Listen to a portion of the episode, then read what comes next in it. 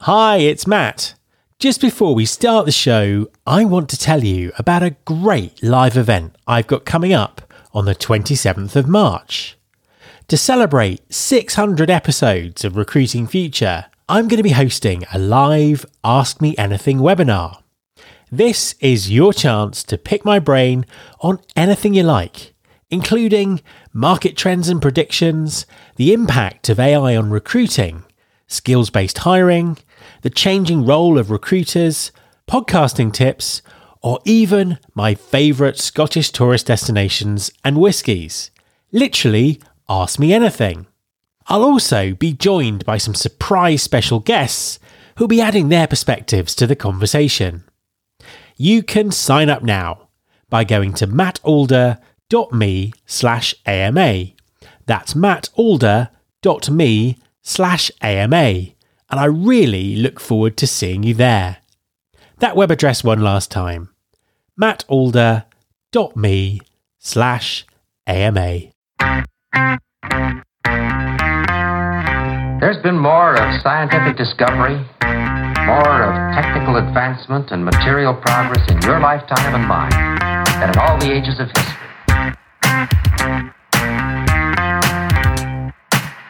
Hi there, this is Matt Alder. Welcome to episode 501 of the Recruiting Future podcast. The rise of remote working and the widespread adoption of technology has made it much easier for all sizes of employer to tap into global pools of talent. The urban population of the African continent is projected to reach 1.1 billion people by 2040, making it the largest global workforce. With an ever more diverse base of skills across 54 countries, it's not surprising that outsourcing to Africa is on the rise. So, what can employers do to tap into this enormous talent pool? My guest this week is Valerie Bowden, founder and CEO of Cradle. Valerie spent years travelling and working in Africa and now helps US and European businesses connect to talent in the world's second largest continent. Hi, Valerie, and welcome to the podcast. Hey, Matt, thanks for having me. An absolute pleasure to have you on the show. Please, could you introduce yourself and tell us what you do? Yes, my name is Valerie. I'm the founder of Cradle, and we connect African talent to businesses around the world. Fantastic stuff. Now, tell us a little bit more about your backstory because it's very relevant to the work that you do now. So, how did you get to do the job that you do now? Great question. So, I'm originally from the US, but my whole life growing up, I wanted to visit Africa. It was like always on my bucket list. And that was before I even realized how different the countries were and the different cultures, but I just knew I had to I had to travel. So, after grad school, I decided to do a backpacking trip I took a one way flight to Cape Town and then I spent seven months backpacking by myself, just a tent, um, backpacking by public transport all the way across the entire length of the continent until I reached Cairo. And I went through 13 African countries and it was an amazing experience. It really showed me the, the talent, the possibilities, the opportunities, and how unique each country is. Fantastic stuff. And then how did you get to kind of start the company that you that you're working for now? So after my trip, I relocated to Ethiopia for eight years. I had an amazing time. And while I was there, I got involved in the outsourcing scene because Ethiopia is quickly becoming one of the next outsourcing hubs. And I thought it was just so interesting to see these large Fortune 500 companies outsource work to Ethiopians and not only the, the business proposition, but also the social impact behind it. So when I moved back to the US a year ago, I launched my own company that helps businesses around the world outsource to African countries.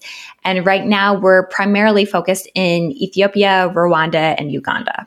So before we kind of get into the specifics around outsourcing uh, work to, to Africa, tapping into African talent. How important do you think tapping into these global talent pools is going to be moving forward? Because it was something that was very much at the top of the agenda at the start of the pandemic when people realized how just how much work could be done remotely. But then, you know, are there some contradictory forces around that with people kind of bringing people back to offices and bringing industries back into the countries that they operate from? You know, what's your view on the, the, the long term of all of this? Well, I believe that remote work is going to be around forever in some way, whether it's 100% remote or a hybrid schedule. But but really I think the relevance is that outsourcing in general is just so cost effective that if you can of course have some in-house team members but also outsource the work to someone who's living in a more affordable country so you can pay them them less, still a fair wage though, you know why not? You can get more developers, more talent, more more skills um, that will help you grow and scale your business in a better and safer way. And why Africa? I mean, I, I, think that lots of people listening will be used to outsourcing jobs to, to all around the world, but they might not be familiar with working with African countries. So, so why why is Af- Africa? That's a great question. I think everyone probably realizes that the Philippines and India are quickly becoming quite saturated and you know, there's been some rise in Eastern Europe and South America, but African countries also are kind of rising in the outsourcing model. And specifically for Europe, I mean, most African countries are relatively on the same time zone. So that, that works out quite well. And, you know, on top of that, you know there's really cost effective labor. There there's not a lot of opportunities locally so you have like a large talent pool to to look from. And um, you know english is spoken in pretty much every african country so that also makes it easy to find find people who have really great accents and who can be customer facing if you need them to be. And what type of talent are you typically working with? What what types of skills are we talking about so we work a lot with developers, full stack developers, front end, back end. We also do a lot of virtual assistants for smaller businesses. And then one thing I'm really excited about is customer service, mostly because it's it's like a pet peeve of mine when when a company doesn't have good um, contact center reps. But we do a lot of um, customer service reps, and cold callers is also a really big thing. So the next time someone calls you, it could be an Ethiopian, so be nice. um, and lately, one of the things we've been implementing is also interns in all of those um, positions. You mentioned earlier when you were living in Ethiopia, you saw the you saw the sort of social impact of of outsourcing. Tell us a little bit more about that. Oh man, the social impact is really what drives me because my background is actually in social work. So I love that aspect of it. But, you know, when you look at how do you reduce poverty, how do you create prosperity in an African community, it all comes down to really good, sustainable jobs. And so when you look at outsourcing, you're paying, you know, less compared to what you could find locally, but for an African community, it's it's a really good wage. And it's one of the ways you can scale up quickly. So although we work with small clients, we also have big ones who want to start with 20 people, 100 people, 1000 people. And it's been really it's been really great to see that as outsourcing is is rising in African cities, that the the amount of students that are able to to get jobs and make good money, pay back their loans, support their families is is is growing. So yeah, in terms of social impact, it's it's one of the best things you can do is just to hire someone from from an African community. A quick message from our sponsor, Wonolo. Hi everyone, I want to tell you about Wonolo. That's W O N O L O. Wonolo stands for Work Now Locally. Wonolo enables businesses to find quality workers for on demand, seasonal, short term, and long term work. Ditch the bulky paperwork and interview process and use Wonolo to find quality workers fast and get work done even faster. With flexible workers and no platform fees, you can save on operating costs, meet demand, and maximize earnings with ease. Wonolo is available in over 100 markets, including Chicago, Dallas, Atlanta, New York, and Seattle. Get workers who are ready to work and spend less time finding them with Wonolo. Go to www.wonolo.com slash pod. That's www www.wonolo.com slash pod and take the stress out of finding workers. Africa is a is a very very big continent which obviously has many many countries. Are there sort of particular countries that you would recommend people working for? What are the kind of nuances between the the different geographies in, in the continent? Yes, I'm glad you brought that up because what I found when I was backpacking and then living on the continent is every country is so different. Like it's only for convenience sake that we say Africa because really the countries are so different. So I guess I always say like if you want someone who's calling cold caller or client facing, Ethiopians have really good English accents. So especially when we work with American clients, we we always pair them with Ethiopians. Um, when it comes to Uganda and Rwanda, I feel like they have really good virtual assistants and developers that are a little bit more affordable. But many of them have also had international experience before because there's just they're like more developed countries. So there's been more foreign companies there. So they have great background. And then you know if you have a French speaking audience, then of of course, like Madagascar or Morocco also has really good French speakers. Um, so, yep, every country is is quite different. And recently, we started building a partnership with um, some some partners in Zimbabwe, and they have a lot of like accounting majors and opportunities. So that if I had someone who wanted an accountant or support in that area, I would go to Zimbabwe to source that talent. So, yep, every country is is really different in that in that way.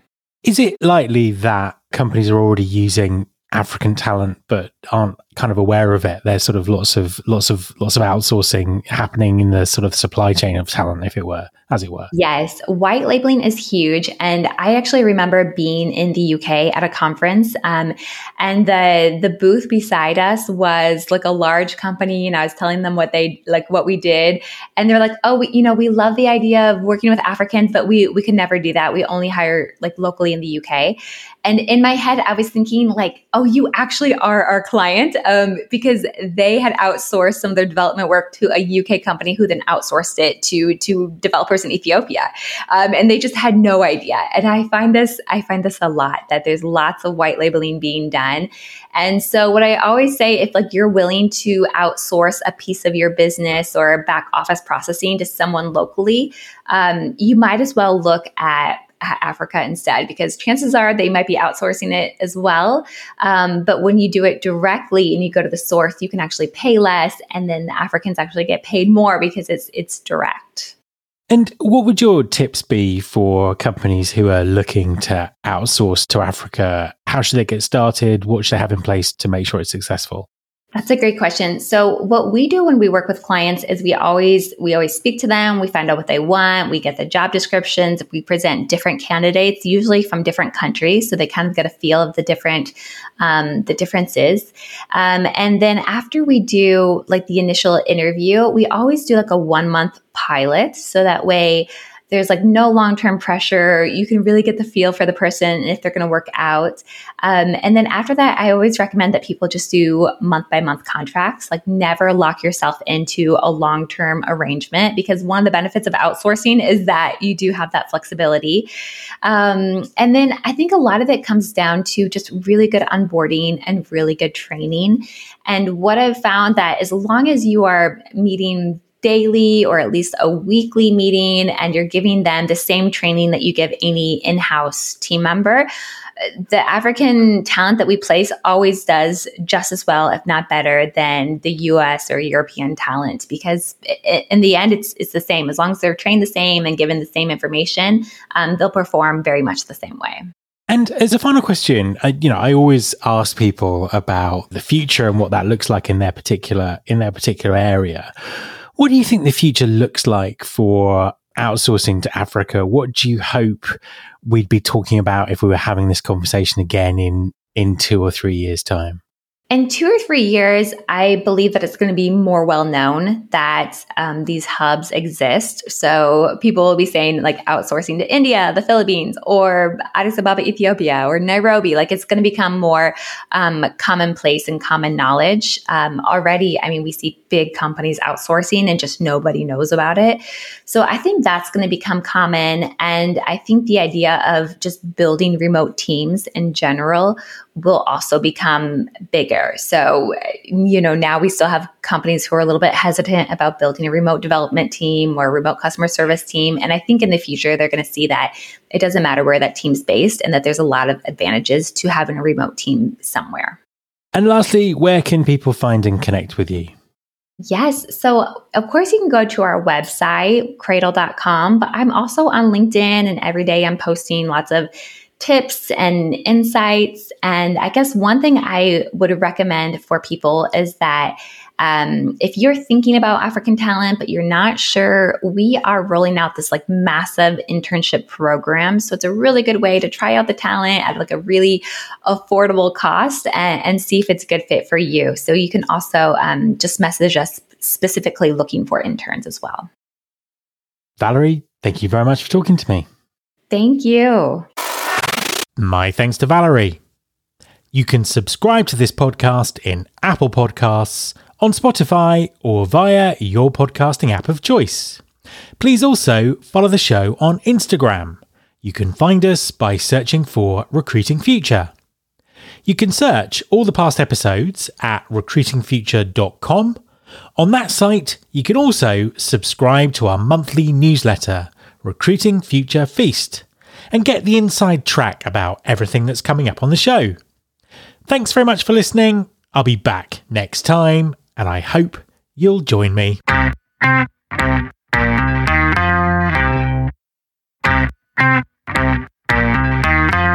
This is my show.